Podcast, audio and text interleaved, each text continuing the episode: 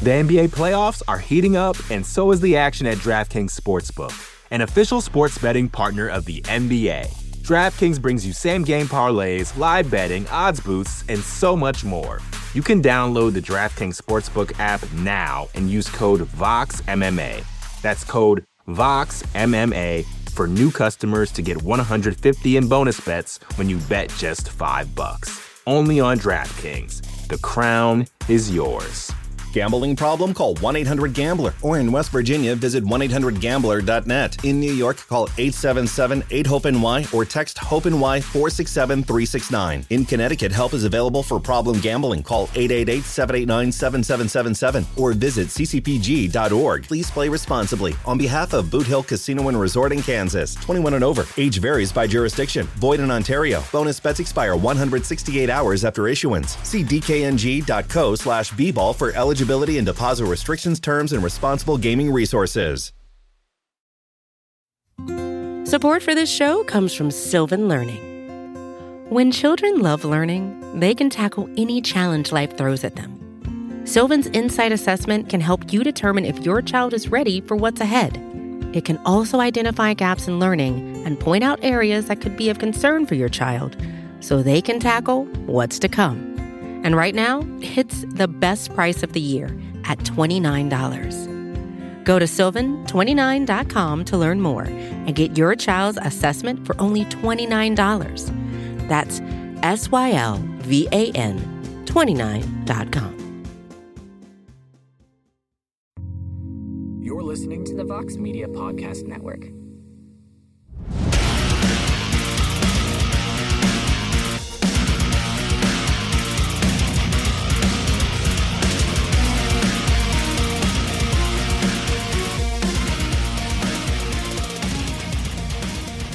Welcome back to the Fighter versus the Writer. I'm your host, as always. I am Damon Martin, and this week we have a bit of a rare treat because we rarely feature two guests on the show in one particular episode. But with Eagle FC taking place this Friday night in Miami and an interview I did with the Bellator featherweight champion AJ McKee about a week ago, it was just too good not to put them both on the same podcast. Uh, we're going to kick things off with the Bellator featherweight champion of the world.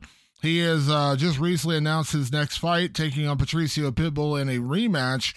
And I was interested to talk to him about how that all came together after I know he wanted Patricio Pitbull in a rematch at lightweight with that title on the line. Of course, we all know uh, Patricio Pitbull gave up that title. So we're going to talk to AJ about that, uh, about his current status with Bellator, uh, his plans for the future, uh, responding to UFC champion Alexander Volkanovski, uh, as well as uh, his recent run-in with the Diaz clan at at a boxing event not too long ago. So stay tuned for all of that right now, and make sure, of course, stay tuned for later in the show. We'll have Kevin Lee on, but for now, let's talk to the Bellator featherweight champion of the world, AJ McKee.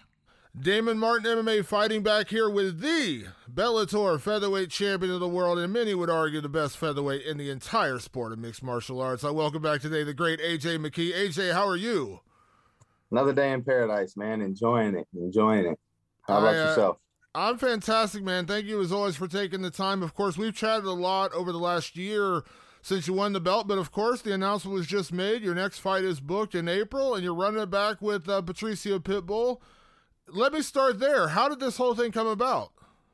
I don't know. Um, honestly, I thought I was going to get to fight Borics or someone new. Um, you, you know, me being uh, the mercenary and so forth, I like to, it's, it's, it's, I like to kick ass and take names. So uh, the rematch with Pitbull, it, it's not overly exciting for myself, but at the end of the day, um, I don't know. When, when I fight people, I don't my intent is to make them never want to fight me again. So the fact that uh, Patricio wants to fight me again, this next fight, I'm gonna I'm gonna go in there with a, a little bit of a different mindset.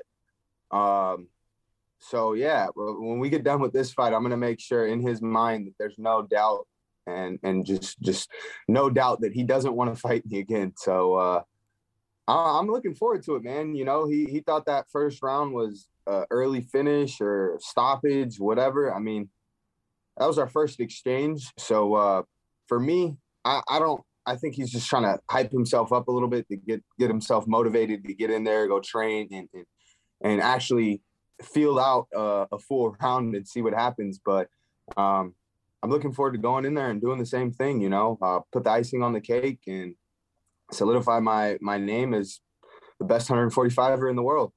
Yeah. Let me let me backtrack because we talked, you know, pretty soon after your title fight when you when you won the title last year and you told me at that point, you know, you, you weren't sure featherweight was going to be your future. You know, lightweight was kind of where you were thinking about going. You know, of course, that's always been an idea to become a two division champion. It seemed like the perfect matchup. You and Pitbull run it back, lightweight title on the line. Then it ends up he ends up giving up the title, which was like so out of left field. I did not see that coming. Uh, I don't know, like, were you disappointed that this this is the way it played out? I mean, you're you're still getting Pitbull, but like, I, I know the idea was to get him and and get a second title. Definitely, it, it's just, it's it's like uh, it's like walking down the path. You know, there's there's bumps and bruises along the uh, along the path. Um, for me, him being a champ, champ, him holding on to that belt the entire tournament. Um, I think it was a little slime ball move, if you ask me um, personally, because he he knows my goals, he knows the accolades and the things that I, I look forward to achieving within my career, my life. Um, being champ, champ is one for sure. Um, so him him doing it first, and then you know me me going in there knocking him out, finishing him, choking him out in the first. I was expecting to run it back for the 155 pound title, um, just because you know I'm 27 years about to be 27 years old. Weight cuts aren't getting easier; they're definitely getting a bit harder. Um, I just I, would love to move up. You know, I can be faster, stronger, bigger. Um, I, I, think I, I have more of a just more more more play time in there at, at 155 pounds. So uh, I don't know. It, it, was a little disappointing for him to release the belt. You know, um, that's why I wasn't looking forward to fighting him for the 145 pound title. It just didn't really make sense. Um, him being a champ, champ. If you if you want your rematch, okay, let's get your rematch at 155. But it's also not smart for him to let me go put on an extra 10 pounds and come in there as a supersized freaking uh, transformer machine, in other words, or something, you know. So um, smart move on his path, just a little hiccup on my path. And, uh, you know, I still got my goals. I still got my, my mindset on, on my vision and uh, I'm looking forward to getting back on it. You know, this, this is just, like I said, he, he's a pawn in this game of chess. And, uh, you know, if you get that pawn to the other side of the, the other side of the, the table, you get a piece back. But um, I'm, I'm getting this pawn off the table. Yeah.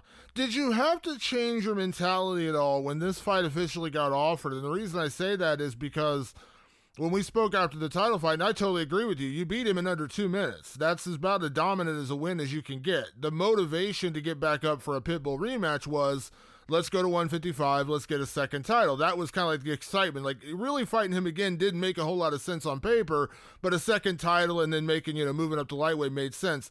Did you have to change your mentality a little bit to kind of get up for this one? Just because, listen, we all know Pitbull's a dangerous guy. There's no doubt about that. He's a great fighter, but you know, you did it under two minutes. Like it's almost like what what more are you getting out of the rematch? You know what I mean? Um, I don't know. I think there's a lot of doubters. I've always had doubters in my career and in my ear. So uh, clearly he's a doubter. Um, I don't know if Bellator is a doubter. I think Bellator loves me as a champ. I'm pretty sure they do. um, I think a lot of people, you know, that he, I don't know. I, I would, the motivation for myself was the fact that he released the belt. So it's like he's trying to, I don't know if he's trying to get under my skin, but that was all the motivation that I needed. Um, you know, at, at, at, this point, I want to make it a family affair. Um, Pitbull still has that belt, whether it's Patricio or Patricky. So for me, I'd like to make it a family affair ass whooping at this point, just because, uh, yeah, man, they, they, the Pitbull brothers have property, AJ Mercenary, Mercenary McKee once again. So, uh, uh, I'm looking forward to grabbing both those titles, man. Whoever's in my way, you know, um, you're gonna have a force to be reckoned with uh, I'm I'm I'm coming to take take everything. Um, I'm on a belt hunting spree, dude. I, I really don't care what belt, any belt, wear a belt. It, if it's a belt, I want it. You know, Louis, Bellator, anything. You know, it's I, I like belts, so I'm on that belt hunting spree right now. But uh, I would say the motivation for this fight was pretty easy. You know, um, after becoming champ, I, I definitely felt a little less motivated. I'm like, all right, well, who's next? What's next? You know what I mean? So I enjoyed a little bit of time off, and then I got to that hungry point. Was like, all right, screw this, dude. I need a fight. What's up? What's going on? And then so I got on Instagram a little bit, you know, talking here and there. Borics has been wanting his his his title shot. Um, the dude that just beat Sanchez, I believe he's number three.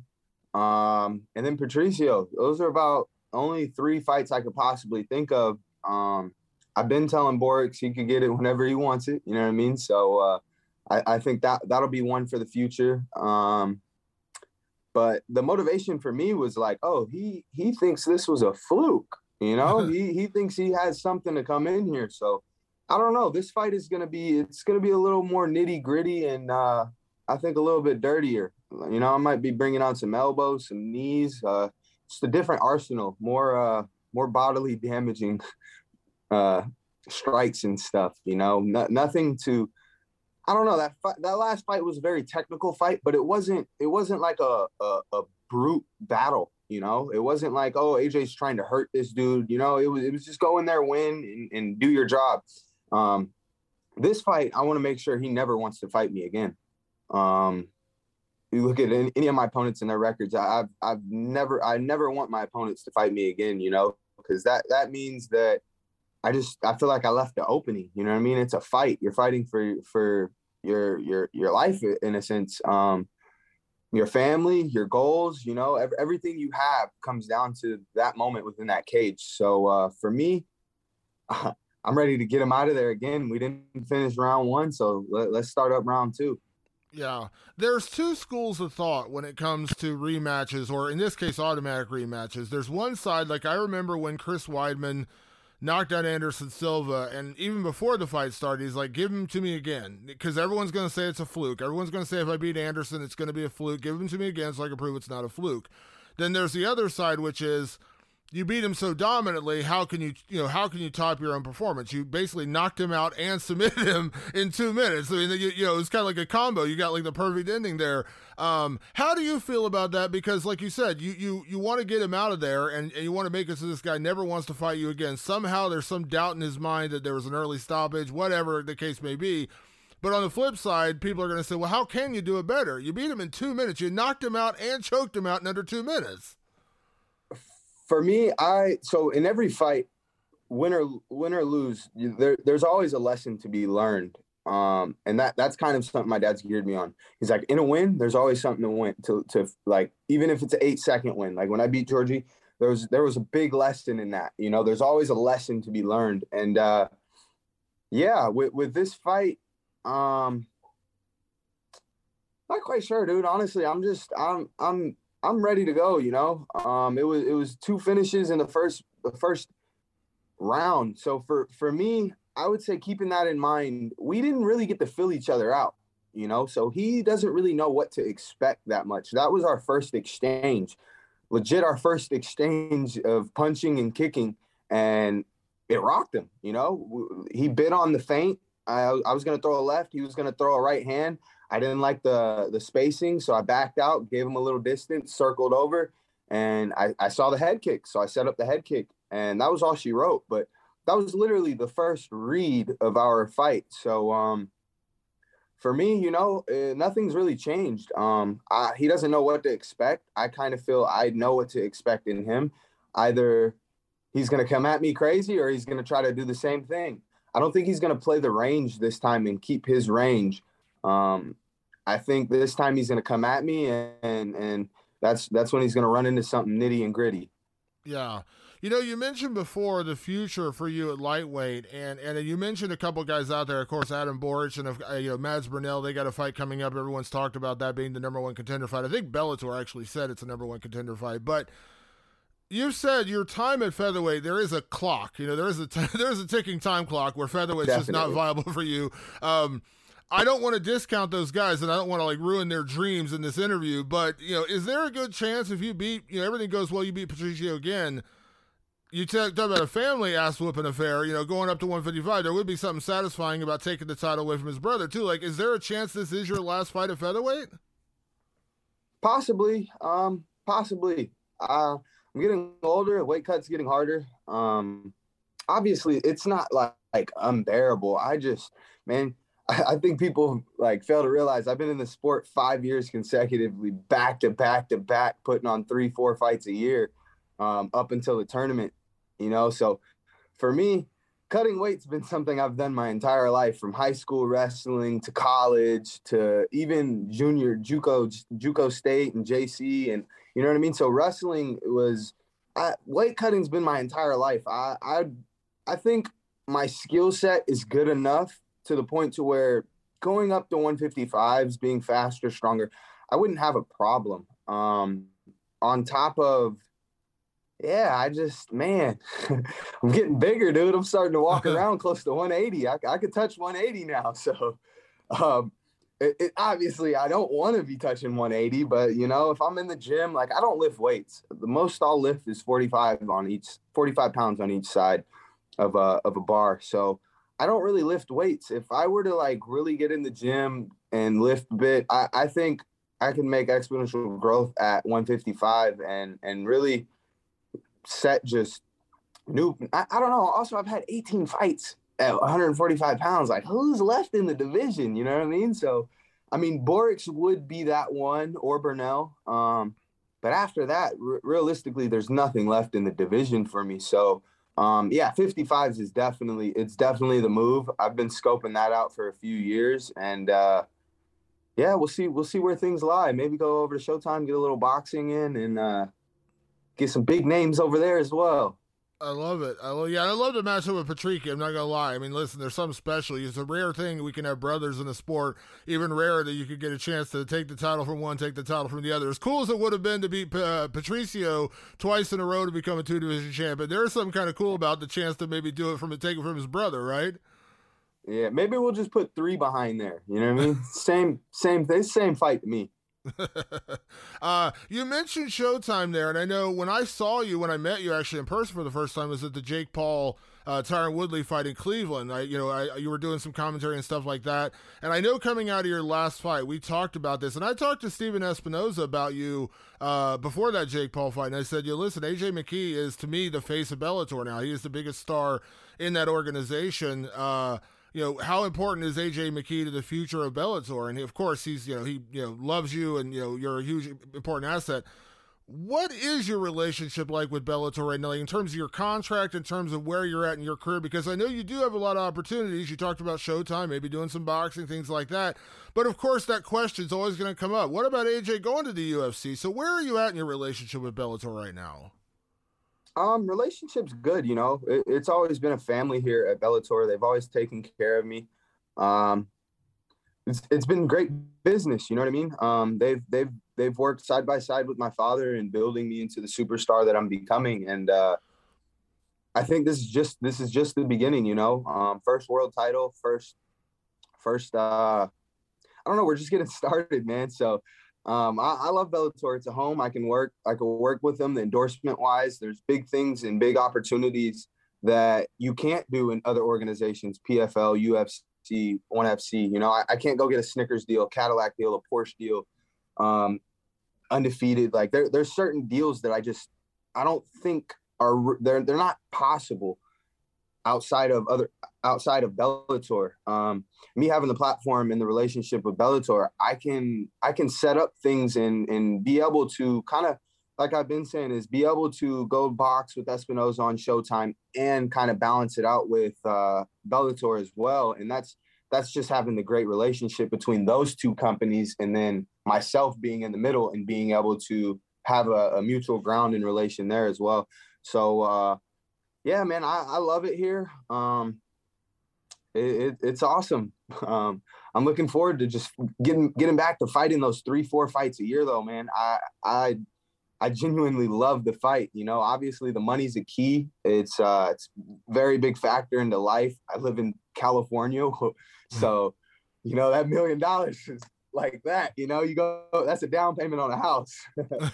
um, so for me, man, I just I, I, genuinely love the fight. You know, it's not about the money. Um, obviously, it is about the money, but um, at the end of the day, I just love the fight. And you know, um, contracts. I got I got three left at the moment. Um, we'll see where things go. Um, I don't know. Like I said, I think Bellator may have thought it was maybe a, a quick finish or a, a, a a fluke or I don't know. So for me, like I told them, you know, when after I fought Caldwell, I wanted to show them what I was worth. You know, I wanted to finish out the million dollar tournament and put that million dollar check above my name so that every check um, after that is nothing under a million. And uh, yeah, um, I guess I'm I'm just not done showing myself yet. So I'm gonna I'm gonna go out there and put the icing on the cake one last time and uh, see where things go from there. Yeah, you mentioned three fights left on the deal, and the opportunity to do other things is huge. We've seen it recently. Yeah with Francis Ngannou in the UFC. Maybe you've seen just a little bit of like the drama that's going on there. Francis really wants the chance to, you know, box. He has an opportunity to potentially box Tyson Fury. I told, I joked with Curtis when I told. With, that's not happening with Uncle Dana. I'm sorry. Yeah, and that's what I told. I was like, listen, he's got. I, I was like, I don't know whether you want to say. He's got a chance of winning or not. You pay me thirty million dollars, I'll get knocked out by Tyson Fury tomorrow. Like I'll stay. I'll get. I'll lose. I'll lose horrifically, but I'll go in there for thirty million dollars to get paid. But does that? I mean, that opportunity, and it's not like asking you to sit here and take shots at the UFC, but like the fact that you could even have that mention, like, hey, I want to do a boxing match. Showtime's a partner. Stephen Espinoza said he would love to do things like outside of just fighting with you. You can't do that other places. Agreed. I've I've spoke with Espinoza personally myself. You know, uh, just kind of putting fillers out there. Hey, what's up, Espinoza? When can I get on a card? You know, um, clearly they like what they see. That's why they've had me commentate uh, previous couple events. Um, so with with that, you know, Espinoza asked me, he's like, "Who would you fight?" I don't fucking care. I'll fight anybody, bro. Who you want? Who you want? I, I think the name that I gave him, I was I gave him like four or five names. I was like, what? I'm cool with Danny Garcia. So I'm like, that'd be a, a cool match. You know what I mean? He's a power hitter and he's a dog, bro. Bro's coming to fight. You know what I mean? So uh, that would be a really big fight. Um, Errol Spence, that'd be another big fight. You know, um, I don't care. My, my ultimate sparring match or move because Floyd don't fight no more. But I've been calling Floyd out. It's not a, it's not a fight. I think me being the best at my sport, him being the best at his sport, it would be phenomenal for me to be able to go in there and just move around with him and experience moving with the best of the best. You know, I could really gauge myself, see where I'm at, and I feel like see potentially where I have uh, whether or not I have a big big future in the boxing community um, which I, I, honestly and strongly believe that I do. A few months of just strictly training boxing, and I think uh, I can make some some very big growth within those months. Um, but yeah, man, boxing is is fun. I don't have to worry about getting elbowed, kicked. If I get rocked, I can take a knee and take a little second. You know what I mean? So it's definitely a different world, a different realm. Um, three minute periods, it's different conditioning you got to get used to. But man, it, I'm I'm all about learning new things, evolving and leveling up. So uh, I think that's that's one sport hand to hand combat wise that'll really I'll be able to implement into the into my fight world and uh, just pretty much cross cross promote and bring both worlds together. You know, boxing was really the pinnacle of all of I wouldn't say all sports, but eh, kind of man. It, it, boxing's been around for so so many years. You know what I mean? it's the, the closest thing to the gladiator days that we had until mixed martial arts came around. And now, you know, MMA, it's like it's Roman gladiators without the weapons. And I, I think that's what people thrive on and like the most. So uh, I think uh, bringing over a little bit of boxing attention and getting the, those guys involved with uh, mixed martial arts is key. Um, I don't think any boxers are going to come do MMA, but I mean, hey, it's cool to be able to go transition and, and share that moment with them in their realm in their world. And you know it, at the end of the day this is entertainment. So uh, put on some good shows man. You know i love the way boxers get to walk out with all their their rap artists and their whole entourage. You know that that's where i'm i'm waiting for mixed martial arts to become a real sport like that so i can begin to do things like that. Like i'd love to have snoop ot 50 cent you know like just all these og guys wiz like anybody i'm i'm in cahoots with that i kind of that's kind of just watched me since the beginning, you know. Um, I think it'd be it'd be dope to just share those moments with them. You know, they they know what it's like to be backstage for their events, but they don't know what it's like to be backstage for our events. So like, I had an OT Genasis in the back one time, and like it's just a completely different vibe. The warm up versus his warm up for a performance and so forth. So for me, it's just being able to share that moment with those guys and bring them into my realm and vice versa, you know. So the, the boxing world, that, that's where I'm looking forward to getting into and being able to put on a real entertainment show. Yeah, I love it. I love it. Now this this question I'm about to ask you, AJ, is really difficult to answer because we always know things change in the future. What happens today may not impact tomorrow, or it may change everything forever tomorrow. But right here, where we sit right now, February 2022, um, you you seem happy in terms of where you're at in your career with Bellator, with Showtime, the opportunities they're affording you. Now, maybe that'll change six months down the road because I know we're all guilty, and I'm guilty. I've asked you this a million times. You know, going to the UFC and, and, and fighting the guys over there, all those kind of things. But if you're getting paid well and you have these kind of opportunities and you're you know you get a chance to do boxing and maybe you make it a huge maybe make a huge impact in boxing and, and that becomes your focus. I don't know. But if you never did anything else besides Bellator, boxing, things like that, would you be satisfied? Like, do you feel like you're you don't need the UFC to feel like you made a career out of yourself? Do you know what I mean? No, I, I definitely don't. But I feel like it's proving a point. You know, I'm a I, I love to prove points. Um, you tell me I can't do something, I'm gonna do it just to just to prove you wrong, and, and then I'm gonna come back and be like, hey, told you so. you know, like that's just like I, I used to troll fans. Oh, you're gonna get your ass whooped. I'd save their comments, you know, screenshot a picture, and then go back after I win the fight and be like, "Hey, so what happened? Like I thought I was gonna get my ass, you know, like it's just fun for me. Um, but at the end of the day, one day I have to own a UFC title, definitely, hands down. You know, um, just just to prove that point, you know. Um, like I said, I'm on a belt hunting spree. It could be one FC, UFC, PFL. I would love to own one belt in every organization. But in all honesty, I'd love to just unify the belts in it. Whoever feels like they're the baddest man, you know, come step up to the plate. That and that's the way it should be done. And that's something that I learned from the boxing world. You know, once you reach that plateau of where you're at, um, yeah, man, you you got to bring other people in and and see see what see what the move is. Um, and I, I don't know, man. UFC they've with what I would like to do. I know the goals and the things that I would like to do. It can't happen in the UFC, so um, I'm trying to set things up and and build the relationships now, so that once I get to the platform of where I'm comfortable at, you know what I mean? A couple hundred thousand followers, million followers. I can go to these companies and be like, hey, your guys' product fits into my lifestyle well. I'm it's it's a genuine relationship that I have with your product. And that's where you kind of build the chemistry and the relationship. So uh undefeated, I don't think is gonna be going to uh UFC. Snickers isn't gonna be going to UFC. I don't know. Could be a possibility. But as far as in this present moment, I don't see it happening. Um, but yeah, definitely, man. I, a, a big key piece for me as well is that I, I think people tend to forget that the organizations make the fight or the fighters make the organization, not the organizations make the fighters. So um, it's our skill sets that, you know, as athletes that have gotten UFC the representation that they have. Um, I feel like my skill set has gotten not only myself but Bellator the the recognition that we deserve um, as a company, me as as an individual. Um, and yeah, I'm, I'm looking forward to testing my skills against anyone that claims they're the best. Because at the end of the day, I, I know I'm the best.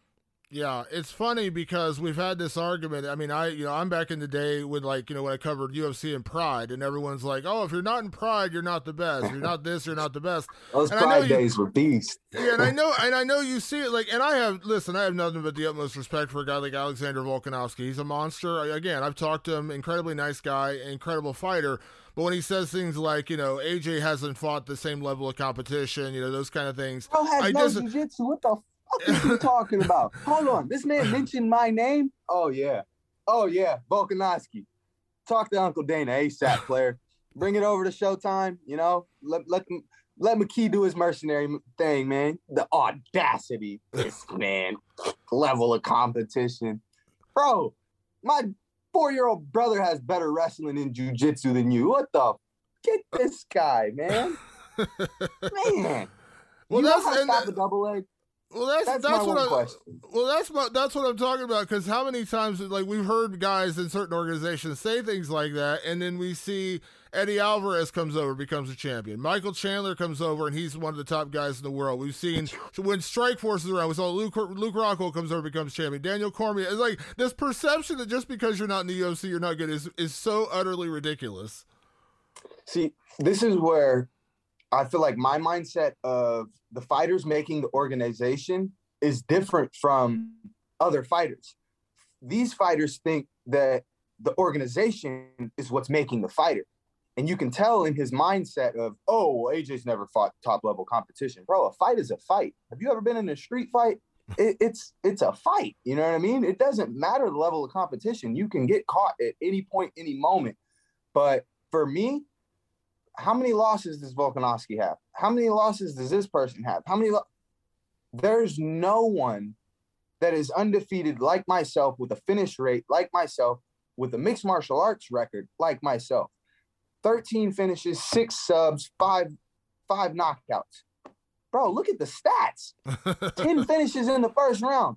Bro, the day Volkanovski can come to me with his stats looking even halfway looking like that, then bro can say something to me. Until then, I'm a big brother him like like Pitbull. I'm gonna put my shades on and look at him so he doesn't even know if I'm looking at him. But I'm gonna still still be looking straight at him. You know what I mean? Just just giving him that look like you have no idea what you're talking yourself into. And like straight up, he can try to hype himself up, but he's protected by the UFC. And until he's not protected by the UFC, I don't want to hear anything by anybody. I'm not protected. I'm an open book. If somebody feels that they're the best, like I said, unify these belts, bring it on. All smoke. Where there's smoke, there will be fire. And you got to get past the fire to get to the smoke. And I'm not fire, and I'm ready to bring it. I love it. I love it. Uh, real quick before I get you out of here, AJ, I got to ask. Uh, speaking of fire, uh, I saw your dad pop up recently in a video in uh, in in Jake Paul's uh, Dana White diss track. Uh, what did you think of that? What did first off, let me ask, what did you think of the diss track? I know I'm I know I'm setting you up here because I'm asking you what you think of a Dana White diss track. But when I saw your dad, and I know your dad, I was like, oh, I was like, what's Antonio doing in here? um, I plead the fifth. I uh it's comical, man. It's fucking entertainment to me, dude. Nobody challenges Dana. So for him to challenge Dana like that, for me, I find it entertaining. Um, it was a little uncomfortable for me to have my father in that video, in that, but uh I mean it's no hard feelings. At the end of the day, man, it's business. This is this is entertainment and kid's doing good shit. You know what I mean? At the end of the day, whether you hate him or you like him, he's entertaining and and people are talking about him. It's the only fucking Dana doesn't mention anyone outside the UFC, but he mentions Jake Paul. Jake's doing something right. You know what I mean? So uh I, I, for me, it's entertainment, man. I enjoyed it. I thought it was funny. Um, the lyrics though are are, are man, mm, those aren't that funny. those aren't that funny. But uh, yeah, man, um, it's good. It's entertaining. You know, at the end of the day, I don't, I, I don't know if Jake has intents on stepping in that cage. If he does, he knows where I'm at, and he better come train with us. Um, outside of that, it's entertaining, man. My my dad, you know, my dad, he's he's mellowed out so much over the years, and I think that's his way of just like ah, I don't know, I don't fucking know. I don't know what his mindset or intent is on it. It's, It's for funny, me, it was I- a laughing stock. It was comical. I enjoyed it. I remember we were talking uh, before the Pitbull fight, and I said something joking about him fighting uh, Captain Eric, and boy, he jumped right in that interview. He heard me. I was like, "Your dad, your dad will still Dude. fight somebody. I know he will." bro. This man is 53 years old, still trying to fight. When I tell you our blood is different, that's what I'm telling, bro. Volkanovski, Holloway's my dream fight. Shout out Holloway, respect that man, OG of all OGs, 145 pound king right there. Um, but Volkanovski, all these other guys, zombie, like, ah, what's up? Like, I'm, I'm trying, man. I, and it's like everybody in the MMA world knows how my father used to be. He was very loud, very he didn't bite his tongue and he's going to say exactly what he feels. I'm a little more mellow. Um, obviously, the blood's within me. I have those crazy tendencies, but I've learned to control myself, keep myself mild managed, and uh, man, you pick and choose your battles. You know what I mean? Um, so I, I just, man, I'm ready to fight, bro. These people, everybody says they're ready to fight, but when it comes down to actually getting in there and, and pulling strings to make certain things happen, I don't think people like to deal with the hassle of trying to put things together. Where me, I'm I'm if I set my mind on something, I'm the type of person, oh, it needs to be done next week. I'm going to do it now just to get it done. So I have all of this week to do what I need until next week. Um, I'm just a get it done type person, you know. Um, I, I, think it goes it goes in the show with my fighting skills as well. I, I, see an opportunity and I capitalize on it every time. Yeah, and you mentioned you know the Jake Paul thing. You know, it's funny because everyone likes everyone wants to rag on him for you know whatever he's doing in his career. I like Jake. I've talked to Jake you know several it's like times. The Island Boys. But but it's like but here's the thing with Jake like whether you like him or don't like it's kind of funny every time he kind of takes aim at Dana. The funny thing is like the fighters I talk to they're like yeah Jake he's loud he's doing this but he's got a point he's got a point Very like, good you know, point. Like, you know what I mean? Like there is a and and he's got a big audience. Like you cannot fault the guy for at least spy, uh, shining a spotlight on real problems in our sport. Agreed, you know, and these were things that my dad, I think personally for my dad stepping into the video, it was the things he was he was speaking upon in the video. My my dad's been talking about fighters unions and unifying belts and just more more things for the fighters, you know, and that's where I can say boxing is a full full bred sport versus mixed martial arts. I see it kind of more as entertainment, but it's becoming a sport to a different level and me having me being the second generation of fighters stepping into the sport and then obviously potentially having my little brother be the third generation um, of fighters coming up in the game. By the time i step away and he steps in i would like it to be a full-on sport you know um, or at least gearing towards it you know what i mean? Um, so for me I, I love what he's doing you know? He's bringing a lot of attention to the sport.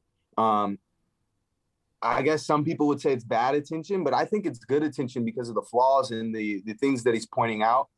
Um, I'm very, I, I, I don't like to speak upon things too much within the fight world because I I, I want to give it opportunity to actually grow. You know, um, I want to give it an opportunity to see over the next. You know, this is my fifth year being pro, so um, I got to come into the game, see the game, learn about a lot about the game. Um, also having my father by my side, he's he's broke down and kind of showed me, hey, this is what's going to happen.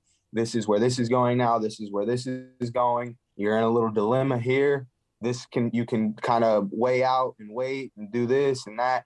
So having him in my corner, you know, first generation knowledge um, is is key. Um, but the the second generation knowledge, the things that I'm envisioning for myself and my goals, that's where I'm I'm I'm getting eager, but I'm trying to stay patient. You know, I, I there's many things I want to step in and and and really just full force. Be like, look, this is what we're doing. I want to do it this way. Boom, boom, boom.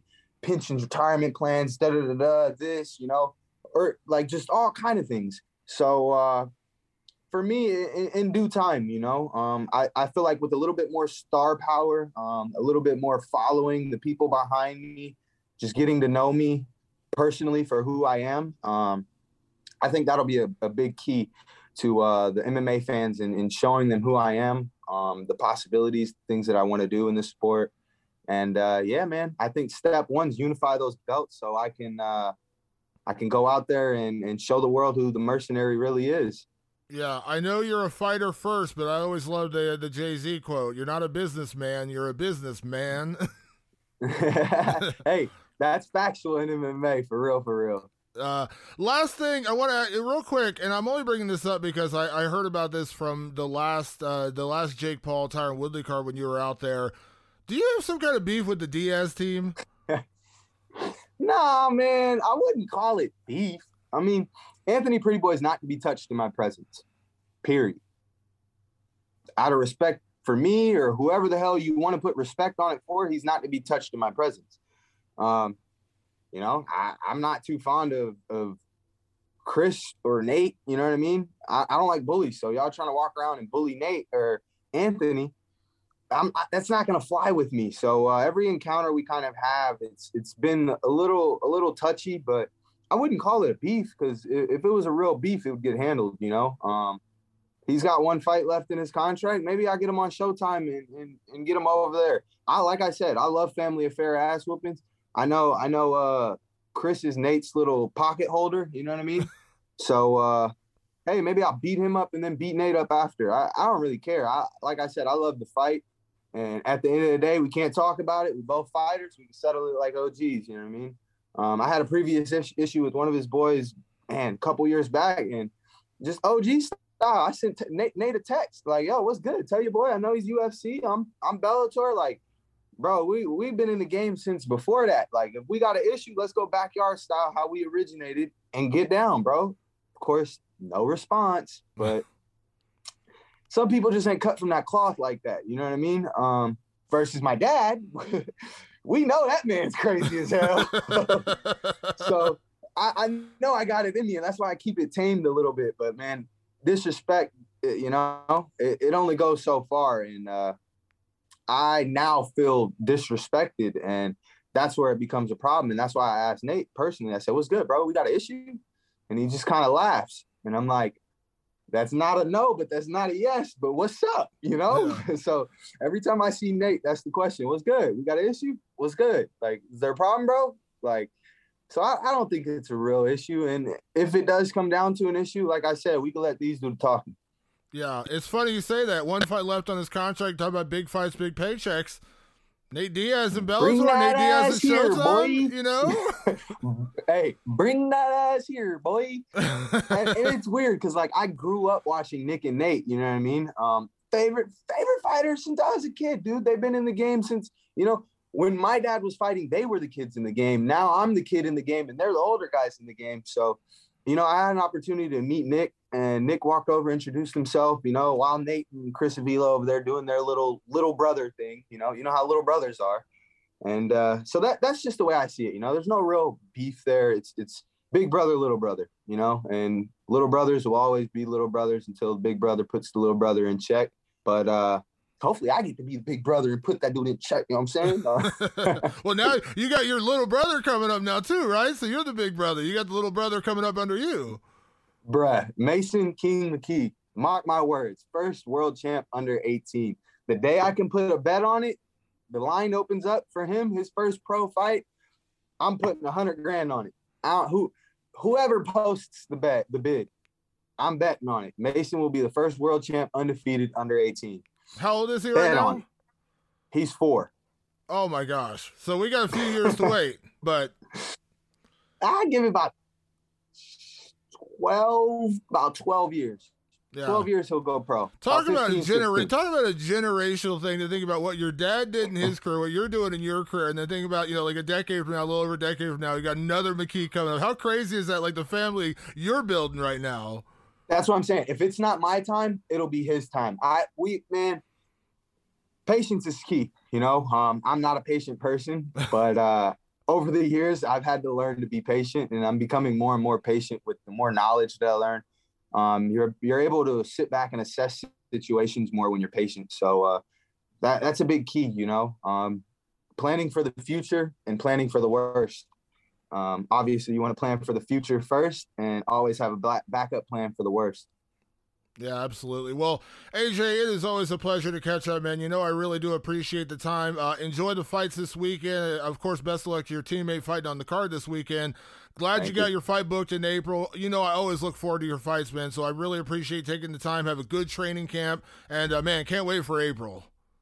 Yes, sir. Thanks for having me. Appreciate it. And uh, speak to you soon. I'm gonna go get this dub, finish out round one.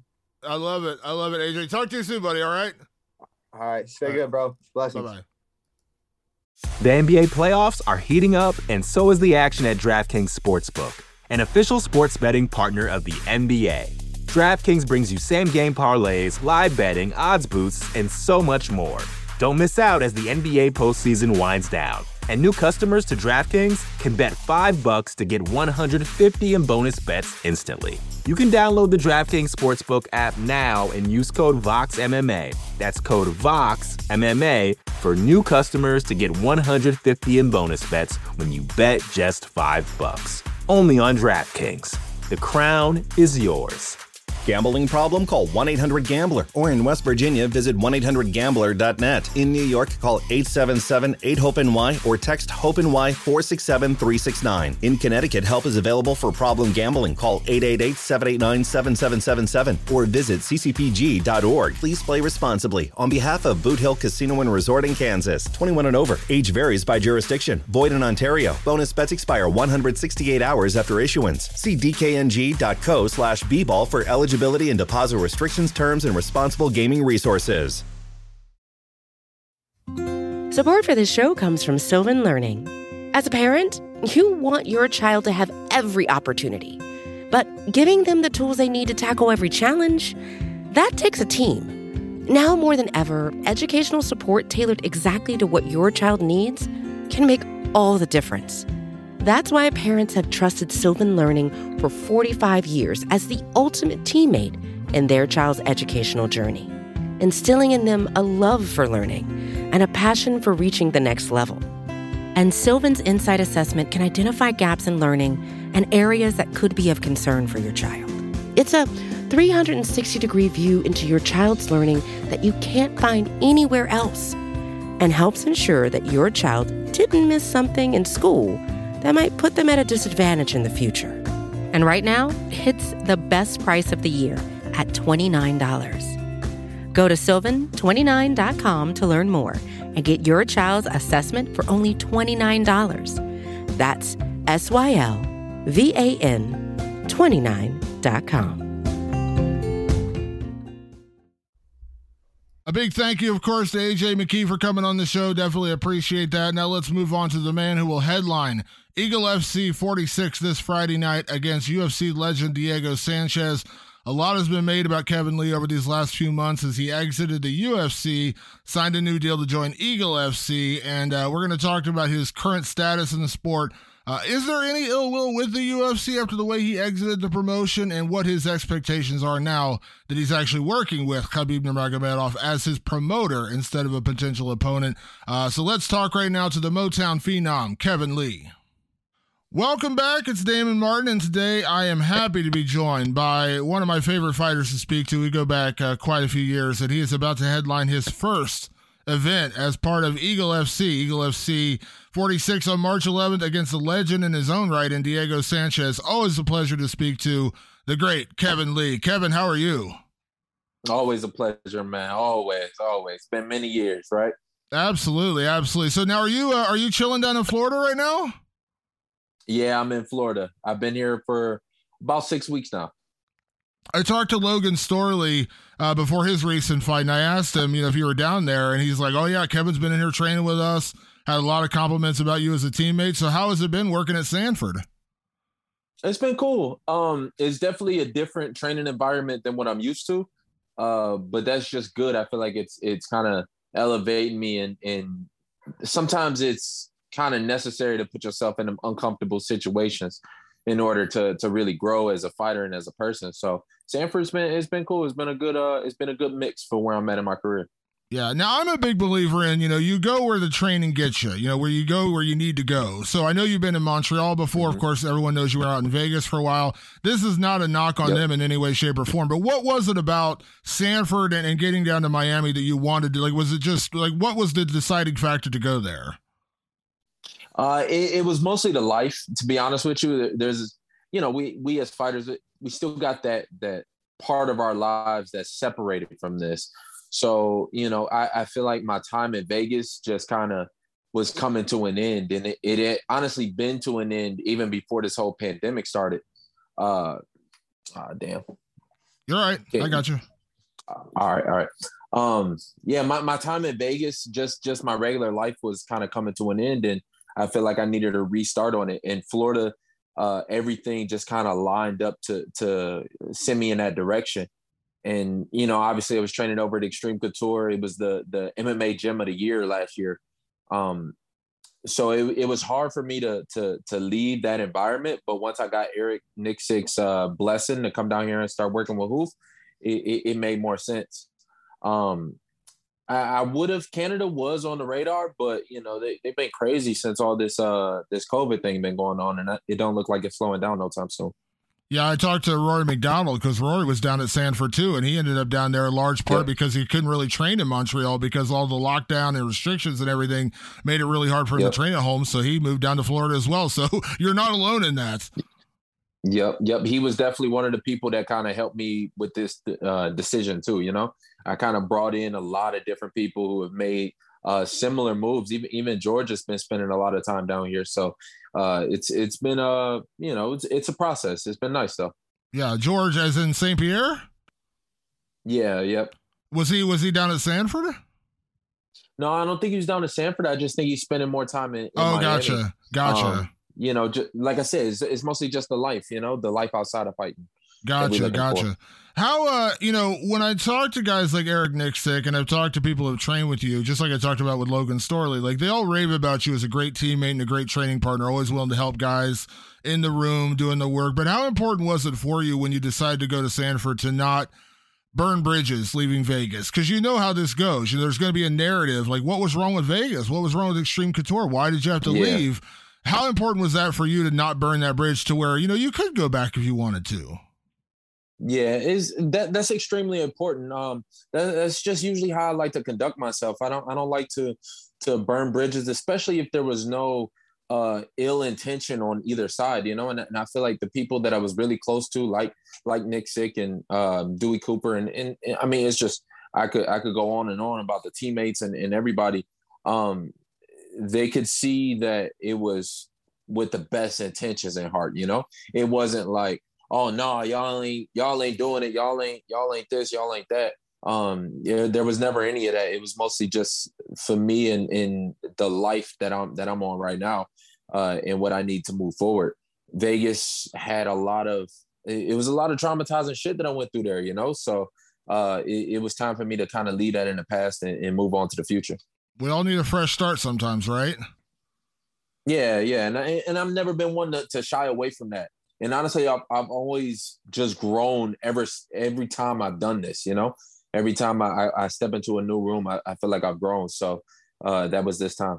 Yeah, absolutely. So, of course, as I mentioned at the top, you're going to headline Eagle FC 46, your first event with Eagle FC. Of course, we all reported you signed with them a couple months ago, you know, after leaving the UFC. And I know this is going to technically be your first experience fighting for them, but, you know, you did the press conference, you've talked to the matchmakers, you've talked to Khabib. How has the, yep. the process, how has it been working with Eagle FC thus far? Because you know, you spent so much of your career in the UFC, and we all kind of know what the UFC does in terms of like yeah. PR and, and and publicity and things like that. So, how has it been working with Eagle FC? It's been nice. It's been kind of like a, a, a little rejuvenation to to my, my passion for the game. Um, like you just said, the, the UFC can kind of be a cookie cutter almost process sometimes. You know, like there, there's things that you can do to stand out and stand above it. But even in that, you you kind of see the the it's just process. And, you know, I, have been through 10 main events with them. So by like the fourth or fifth one, you see, oh, okay, I see what I got to do again. Okay, all right, yeah.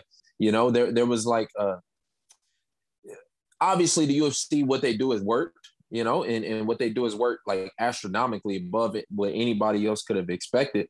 So it's like you can't tell them what they're doing is wrong, but but for me as as somebody on the inside, it's kind of nice to get that new creativity, kind of like somebody looking at it from a different angle. They aren't just stuck in the in the in the in the same old same old. So that that that's been kind of nice on that part of it. You know, as the fight's getting closer and closer, I'm starting to feel that that same like jitteriness that that that I missed a little bit.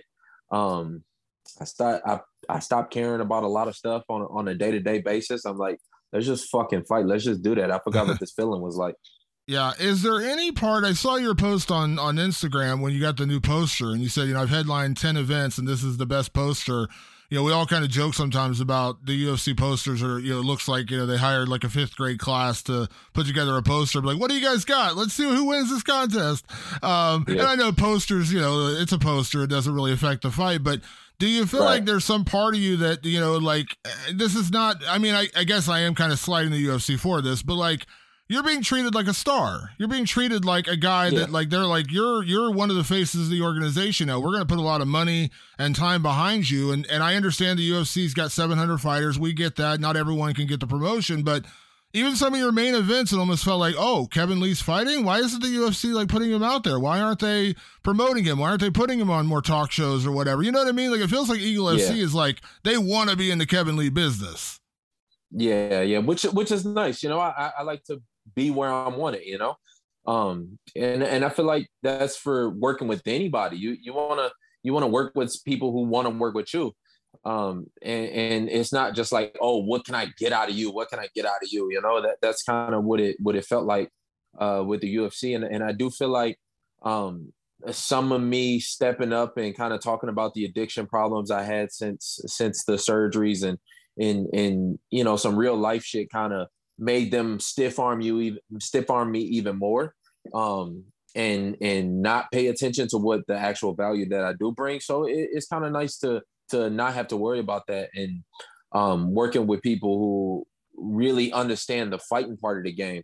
Uh, that's that's one of the beauties about having a, a ex fighter as a fight promoter. Like he get it, he get what it is. So um, I, I feel like that's the that's the route that we need to take as MMA as a whole. Yeah. Now I'll be honest, Kevin. Going back a little bit, you know, we reported, of course, when when the UFC let you go, and there's very few times in my career I can say like when I get a piece of news where I'm like legitimately shocked. Like I got that news, I was like, mm-hmm. "Are you kidding me? Like this is so bizarre. Like it made no sense to me." And even months later, I still can't quite wrap my head around it, which I can only imagine how you were. So I don't want to just sit here and rehash things you've already said. You, of course, you've done the interview since then, but I do want to ask. Like now, here we sit, you know, days away from your first main event for Eagle FC. You got this new deal in place. Sounds like you're very happy, but when you look back at your time in the UFC, I'm not going to ask you to rehash everything you've already said, but is there any is there any ill will at all now looking back? Like now you've had time to process everything. Now you've had the time to think about everything. Like no emotion, you're kind of moving on. But because like to me, like I'm glad Eagle FC picked you up when they they hit me up like right after we reported that you got released and we put out the statement. We want Kevin Lee. We'd be mm-hmm. interested in signing Kevin Lee. I was like, that's awesome. But even in my like today, I'm sitting here talking to you, you know, days away from your next main event, and I'm like, it still doesn't make sense to me. Yeah, yeah. Uh, there, there still is a bit of kind of confusion to me, a little bit about exactly what's going on. You know, there's a lot of politics that go into this shit. So uh, that part, you know, it's still it's still some figuring out that needs to be done. Um, but as far as ill will, there there's zero. There there's zero ill will on, on my end towards the UFC. Uh, I feel like if anything, it came at the right time. It might not have been the time that that I saw or or would have wanted. Um, but ultimately, I, I feel like it, it, just came at the right time. You know, I, I got the attention of, of the entire world, but by, by my time in there. Um, and it's like, I, I man, I, I it's so much shit that I can do off of that. That there, there's no ill will. You know, I, they they taught me a lot. I had a lot of good experiences. I had 18 fights. Like that's not that's not something that they can ever take away from me. You know, when I walk into a restaurant or I walk into the mall or I walk anywhere, like I'm built different now, you know, like I move different. And I feel like people can kind of tell that you can kind of see it. I, have had these experiences that you you wouldn't get anywhere else. And a lot of other guys in the UFC wouldn't get half of the experience that I even got. So um, there there's no there's no ill will, you know. They, they they still got a lot of guys that that I've beat that are still in there doing good and that they're still promoting and doing great and all that. I wish uh, everybody the best of luck, but I'm here to be a world champion, and that's going to start next week. Yeah, we're in a position now, and, and, and we've had it before. I'm not going to say it hasn't been there before with you know promotions like Pride earlier, you know, years ago, and then of course Strikeforce. But now we got Bellator, we got PFL, we got one championship, we got Eagle FC. There's more opportunity now to make real money you know, outside the UFC. You don't have to be in the UFC to make a lot of money. We've seen that. I mean, there's a reason why, you know, Gegard Mousasi is, you know, making money and happy as, you know, ever in Bellator. Corey Anderson, another example, guys going to one championship. D- Demetrious Johnson going over there, Eddie Alvarez going over there. There's places you can fight, make money, and never be in the UFC. But in your head right now, considering the, whole, the way the whole thing played out and everything, would you ever consider going back to the UFC one day if it came up, or or do you think that you know you can make your mark outside of there and you never need to fight there again? Um, I, I think both of those are a real possibility. Uh, I could definitely make my mark and be bigger than any fighter that the UFC has right now. Um, in, in terms of the world, you know, we we kind of we kind of you know MMA is such a small community that everybody kind of knows each other and, and and we give respect to to to people who do great in the sport. But I've seen a lot of people that are vets that are UFC champions. And you know, you, you take two steps outside the, the MMA world, nobody knows who they are. They don't even look twice at them, you know. Um, and and there's just a lot more to life than than than just that. So I feel like I could never step foot in a UFC uh, octagon again and still be the biggest artist that they that they've made, um, and be bigger than any other uh, other of the other mixed martial artists that they've made. But at the same time, I, I can see me going back, especially for the for the right fight. Um, one thing you can't take away from the UFC is it, it definitely has some of the best competition in the world as, as far as like just competing, going out there and competing against the best guys like the the UFC does have a, a good job of, of grooming them and, and and making guys that. So I, I could see me going back there for, for the right fight. Uh, when you talk about a Charles Oliveira fight after a couple of them, um, there, there there will be a few fights, a Conor McGregor fight always, but um, there there will be a few fights that I could see me going back for.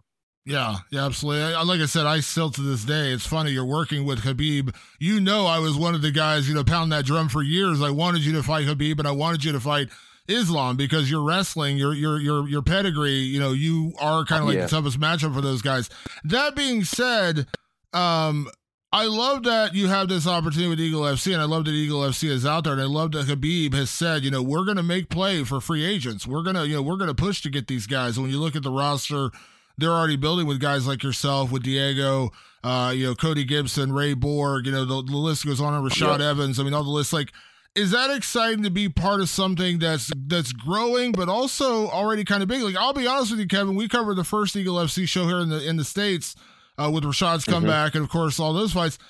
I mean, it was huge. People were all over that. Yeah. People were going crazy for that card. Like, it's got to feel good to be kind of like on the ground floor of something that could be potentially very huge. Yeah, exactly. And and I feel like I'm gonna grow along with the company too, you know, as as, as my star power gets bigger, them as a company is gonna get bigger. And and MMA as a whole is gonna get bigger. You know, I feel like uh all these years we've just been kind of pushing for MMA and UFC to be mainstream. And now it's it's pretty much here. It's mainstream. You know, we on ESPN, we doing all these things. Uh the uh, other artists know who what a UFC fighter even is. Um, but now I think we we still got some growing to do, and the next bit of growth is to push MMA as a whole. Uh, and Eagle FC is a great way to do that. So, uh, yeah, like you said, I'm excited to to to grow along with it. I feel like the last fight was big. This one's going to be really big. Um, I, am talking with some of the people on the inside, and they say the numbers are are are are trending like even bigger than the first fight. So um, my next four fights will all be here in Miami, and I just feel like it's going to get bigger and bigger and bigger. So I'm kind of excited to grow along with that. This is a it's, it's an exciting time, and it's it's kind of re reinvigorated me a little bit. You know, I, I feel like the chip on my shoulder got even bigger, uh, and I got a lot to prove. Yeah.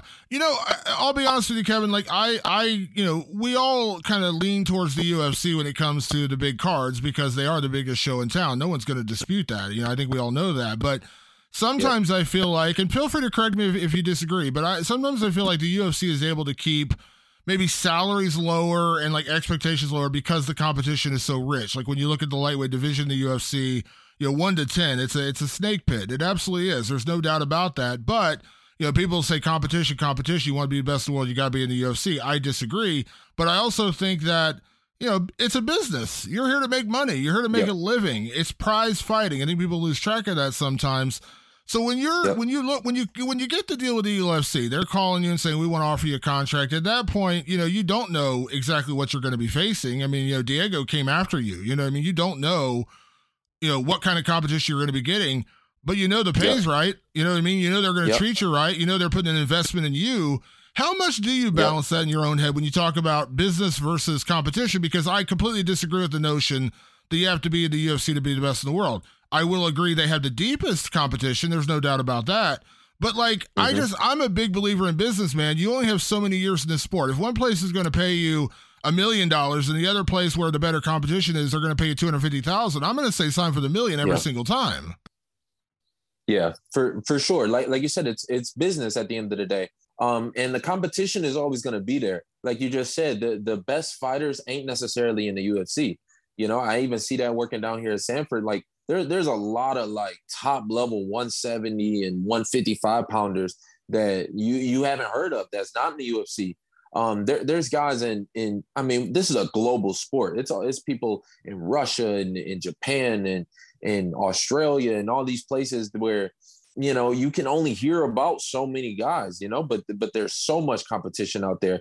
And when you look at it from a competitor standpoint um i come from a wrestling background you know nobody used to watch some wrestling matches but we out there wrestling our ass off. You fighting your ass off. You you working harder than you you've ever worked in your life harder than any football or basketball player or anything and you're doing it in front of nobody. You know, you you you out there wrestling and, and having all these great matches, and um, you just doing it just for the love of it and just for for the experience and, and your own your your your own physical and mental well being. Um, and I feel like you can get that. You can get that anywhere, and as long as the competition is right and like you said, somebody like Diego, Diego's been around since 2005, since I even thought about fighting um, if you don't respect what, what what this man has done and what he's continued to bring to the game, and he's done it year after year after year after year after year, uh, I, I can't really ask for a better competitor than that. If if I would have been in the UFC right now, they probably would have put me and Diego together. You know, that would have been the fight. So the competition is always going to be there. We we got to go with the best business mind, and I feel like that's where MMA is starting to be at.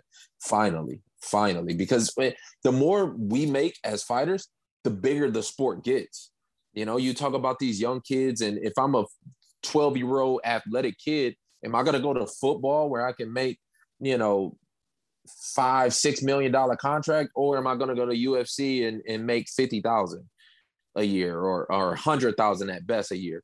Uh, I feel like the more that we get these Floyd Mayweather level pay per views and, and the the the bigger payouts will will get the sport even bigger.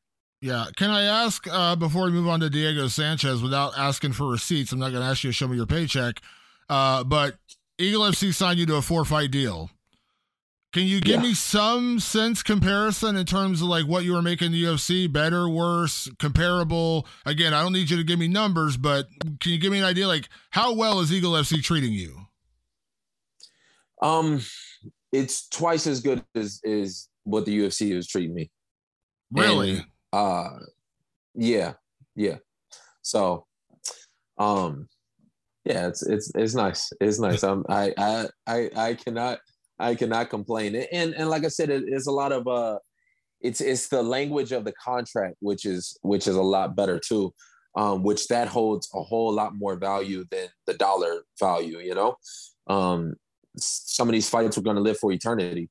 Some of these fights will will will see better days in, in the long run, you know. So it's it's a language of the, of the contract that that is a whole lot better. And me as a person, me as a brand, like I'm always going to be me, you know, t- 10, 20, 30 years from now. So it's kind of nice to to to own some of those rights.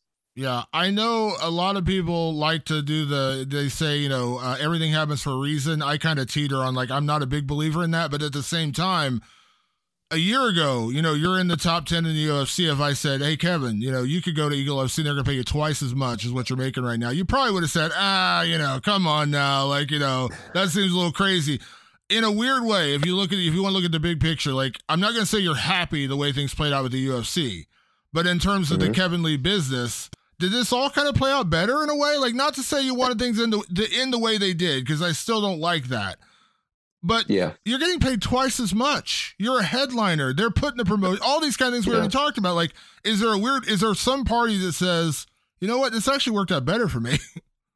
Yeah, yeah. When I when I fall asleep at night, that's exactly how I think. Uh, I'm like, man, Uh, hard work kind of gets you somewhere, you know. Hard work and, and treating people right, it, it, gets you somewhere, even if it ain't exactly where you thought that you was gonna be. It's like fuck. You look, you sit back at the end of the day, and you know, I, I do weird flexes. You know, like I, I I haven't thought about buying anything for like four or five years now. You know, when I walk into the grocery store, I don't even look at the prices. I don't. I, I, barely even go in the grocery store anymore. You know, like there's just there's food every day. There's there's stuff every day. Like I don't. I don't have to have these stresses. And when I was 16, I would have killed for that, you know. Um, so yeah, I, I, I sit back at the end of the day and I'm like, man, this shit working out kind of nice. This is kind of this is kind this is kind of nice. I, I don't know how I got here, but uh shit, I'm gonna continue on the path and keep working hard. And uh, you know, next next is a gold belt. That that's the only thing on my mind. So yeah, that's yeah, like you said, it's kind of nice. It's kind of now. Nice. Talk, now hold on. Now talking about money, I'm looking behind you there. I'm seeing a lot of shoe boxes. Is that is that what, what's going on back there? What's what's going on back there? the, there's an issue. See, now I'm a sneakerhead. I I just I lit I I won't say how much. I'm not gonna disclose that, but I just went on StockX to get a pair a pair of Jordan ones I wanted. Dropped probably sure. a lot more, probably a lot more than I should have. Uh, so you know, I understand that thirst, but I see those sneaker boxes behind you. So if you're not talking about one place you're spending money, it's it's it's on sneakers, right? yeah, yeah, we gotta we gotta let a life. You know, I don't, I don't even uh, I don't even wear them to be honest. but you gotta let a life. You have to love it. You gotta uh, enjoy some of this shit, right? Yeah, there's, what, a bunch of stuff that I'm into. What's your favorite? Uh, what's your favorite Jordans? Are you Jordan one, Jordan two? What's your favorite Jordans? I'm a Jordan one guy. I like Jordan ones. The the 13s, the 13s. Yeah, the Aquas. Yeah, yeah. Okay. Yeah, I think so. Yeah. Okay. Or fives. I, I I dig the fives too. I dig the fives. Yeah, I actually just saw a pair of Jordan threes the other day, and I was like, "Ooh, those are kind of nice." So yeah, I'm I'm an old school you Jordan know, one guy, but there there are some other. I saw the ones that Eminem was wearing on the. uh at the Super Bowl, and I was like, "Ooh, those yeah. are kind of nice." I think those were Jordan fours. I was like, "Okay, well, now here's another one I like." So uh, yeah, it never you, stops. You're right though the the threes are growing on me. The, the classics, you know, the classics are kind of nice. I, I haven't always been a classic type of person. I always kind of like the eccentric shit, but uh, yeah. uh, the classics are slowly growing on me. Yeah, nothing wrong with that. Like I said, I just spent way too much money on a pair of Jordan ones, so I totally understand the addiction. Uh, uh, Kevin, let me ask you about Diego Sanchez because you know you've said a lot leading yep. into this fight about what a legend he is. We all know what a legend he is. Uh, everything he's done, and it's funny because when you look at this fight on paper, you say this is kind of like the young guy yourself, you know, who's still, you know, top 10 guy, top five guy in the world kind of talent. And Diego's kind of, we, we can't lie, Diego's towards the end of his career. We all know that. But that also makes him dangerous, right? Because in a way, he's got yep. nothing to lose. Like, he, no one's going to, no one's favoring him to win this fight. He's a massive underdog. You're, yep. you know, you're the big, you were the big signing for Eagle FC, all these kind of things. But Diego's still got that hunger, that fire, and there's always a danger in fighting a, you know, kind of like that wounded dog. You know what I mean? Yep. Yep. Yep. This is the most dangerous fight of my career. Um, for sure. When when they say it's all or nothing, like it literally is. Uh, if I go out there and, and lay an egg on against Diego, um, yeah, that's it's, it's it's a very very dangerous fight. So I'm treating it like that. You know, I'm treating it like Diego is the, the world champion, and that that that's truly what it is. You know, some of these fights, it's it's me against me. You know, like I really still haven't met the man that could beat me yet. You know, I, have lost some fights in there, yeah, sure, but uh, I think Charles Oliveira was the closest to, to the to the the one that can match my skill level, and and this this is the type of fight that's really going to push me mentally and see where I'm at. So I'm taking it a, a thousand percent. Whether Diego's was an 80 year old man and they got to wheel him out in a wheelchair, like I'm still taking him a, a, a thousand percent. Yeah, and that's and listen, we can't deny. I mean, all eyes are on you. You know what I mean? Like you're the guy coming in. There's mm-hmm. a, this is your weight class, the the one you've always wanted, 165 pounds. This is when we talked yeah. about. I can't remember how many interviews we've done where we talked about you know creating a 165 pound weight class. Uh, you got you're now headlining. Yeah. It seems like you're getting the respect you deserve. You're getting the paycheck you deserve. Now you got to go out and win, right? Like at the end of the day, that's what matters most. The pay's nice, the contract's nice, the all the that's nice. Still got to win. Yep, yep, yeah. So that that's what's gonna test my my mentality, and uh, that's that's where I'm at right now. Is is winning the fight. That's all I'm thinking about these days, and I'm, I'm just kind of, you know, that that's kind of how these fight camps go. Is hurry up and wait, and now I'm just like, let's fucking do this shit. Like, let's get it over with. Let's do it. The lights is bright, but uh, I've always shined underneath them, and and I can't wait. Can I ask real quick before I let you go? How is your? I mean, I know you're not going. You're you're basically a week out from the the, the weight cut, but how is your body feeling because you've always said you've told me numerous times mm-hmm. 165 is your ideal weight class. 170. Yeah. Of course, you fought there, but you always said you were probably still a little bit more than you know. Would you 165 be perfect. 155 was a brutal cut. Yep. We all know that. How are you feeling knowing right Yep. now you're going to cut to 165?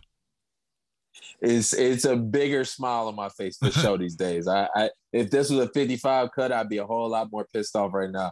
Um, I, I, I've gotten my nutrition right, you know, not not just in the sense of of you know being on an Atkins diet or some bullshit like that, or or just restrictive eating.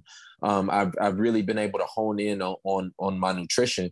Um, so I, I feel like my my cardio has really been stepped up uh through me being able to fuel myself day in and day out. You know, these it's it's harder training sessions for sure over here at Sanford. But um since I'm eating right, like my cardio has just been through the roof. And and that's been the biggest improvement that I've seen. Yeah, absolutely. And It's kind of fun because that's again another reason why I love Eagle FC is that they're doing this. We're going to see this weight class Yeah. everyone's talked about for years. And you know, and I know, I'm sure you saw it. You know, uh, I I think it was actually me. I asked Khabib at the last press conference. I said, you know, the UFC has a lot of guys kind of I won't say disgruntled, but there seems to be you know we've seen guys leaving, and and you know there's going to be players for free agency. Yep. And Khabib's like, hey, you don't want to be in the UFC, don't be somewhere else. Come over here. Eagle FC is a player. Uh, as a guy who who you know who made your decision to to go with Eagle FC, you got to be happy knowing Khabib's out there saying, "Hey, if you're a free agent, we want to talk to you because again, the pay's great, but you want that competition as well. It's kind of like the matching thing. Yep. You want to even it out. Got to be excited about that, right? Yeah, and there's some there's some dream matchups that I would love still out there. You know, I'm still a fan of the sport. I still uh, would love some some good matchups. You know, you you talk about Dustin Poirier is talking about it, Nate Diaz is talking about it. Uh, there there's a lot of people that that are that are kind of about to start testing even more free agency. So like, let's go ahead and make these fights happen and and, and get people what they want, and then we can start our own promotions or or however we gonna go go about it. Yeah, I don't want to turn this in like my last thing here. I don't want to turn this into like, hey, let's just slam the UFC. But we have seen recently, you know, more guys are willing to challenge what's out there. Of course, I know you share the same manager. We all know with Francis Ngannou. We know the the background on Yep. that and kind of the history of that. But you know, Francis is another guy who we've seen. He's now challenging it. He's challenging the status quo, saying, "Hey, I'm not getting what I want. I'm going to potentially go somewhere else." Of course, now you have this lucrative Yep. deal. You said twice as much money. You're going somewhere else. Uh, again, I'm not going to deny the UFC is the biggest show in town. We all know that, but you got to be happy to know that hey, the options are out there, and people are starting to. I mean, again, you know, Jake Paul's waking some eyes out. You know, people are people are starting to see that, like you know, like it, there's other options out there, and I'm not going to sit here and lie and say the UFC doesn't still do a great job of what they do. They absolutely do. Uh, but Nate Diaz, one fight left. Nate Diaz, Kevin Lee sounds Yeah. like a pretty big fight to me. Yeah, sounds like a huge one. Sounds like a good one. I mean, there, there's so many big fights. Um, you know, like you said, we, we can't take away too much from from the UFC. They they do a great job of of promoting, but it's it's it kind of sucks being famous but not being rich. You know, you, that that's not really the goal. This this is America. We we value the dollar more than anything.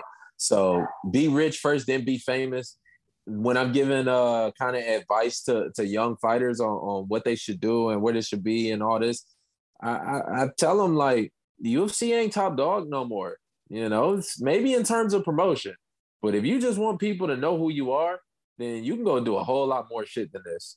You know, if you in it to to provide for your family and do some other stuff, like there, there's a there's a there's some more options out there, especially the the more we get into it and the bigger MMA is, there's some more options out there. So you know, yeah, Nate Diaz and, and Kevin Lee sounds great. Kevin Lee, Dustin Poirier sounds great. There's been a lot of fights that, that sound great. Um, the the biggest thing for me is I'm gonna be a world champion at 165 pounds. Uh, I'm I'm will be the best man in the world for anybody who's willing to weigh in at 165 pounds. So regardless of who that's against, that's what it is. Yeah, it's so funny. You, you're. I always forget you're such a veteran now. I still call you a young guy because you're so young in your career, but now you're the veteran giving advice to young guys. And I always forget, like, when we first talked, I think you were like one or two fights, like one fight in your UFC career. I have to get out of my head, like, Kevin's like an 18 fight UFC veteran. Like, it's just so weird to me. Like, I just always Yeah. think he was like this young guy, but you've really transcended and become like a true veteran in the sport. And that's a, that's a testament to the hard work and uh, everything you've done, Kevin. Like I said, man, it's amazing to see where you've gone. And it's just so funny to me because I still always say, you're such a young guy. And you are a young guy, but you're actually a, a, a veteran now.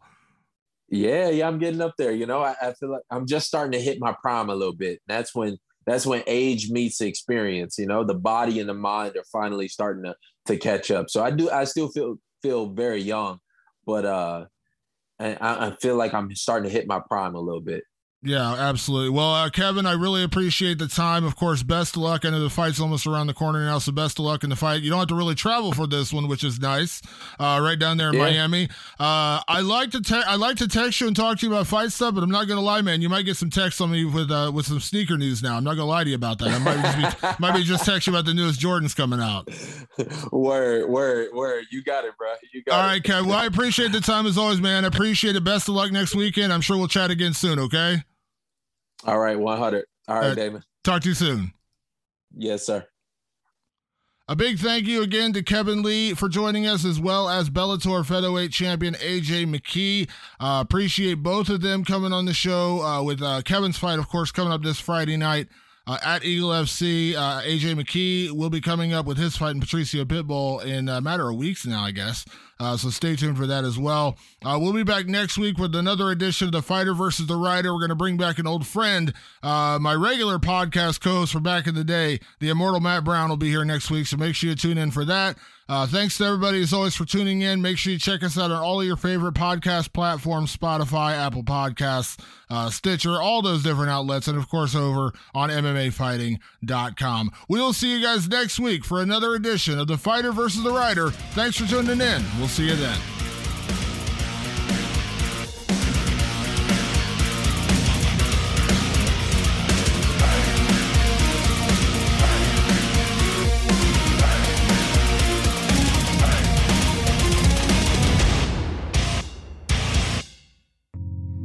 You're listening to the Vox Media Podcast Network. The NBA playoffs are heating up, and so is the action at DraftKings Sportsbook, an official sports betting partner of the NBA. DraftKings brings you same game parlays, live betting, odds boosts, and so much more. You can download the DraftKings Sportsbook app now and use code VOXMMA.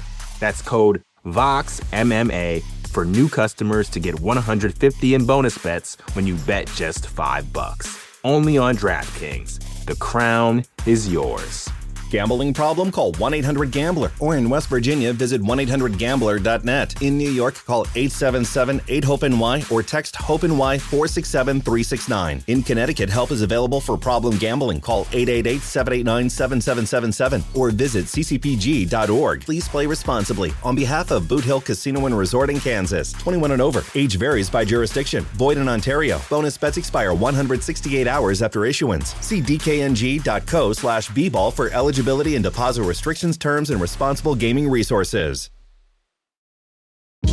Hey, this is Scott Galloway, author, professor, entrepreneur, and most importantly, host of the Prop G podcast. We got a special series running on right now called The Future of Work, where I answer all your questions on surprise, the future of work.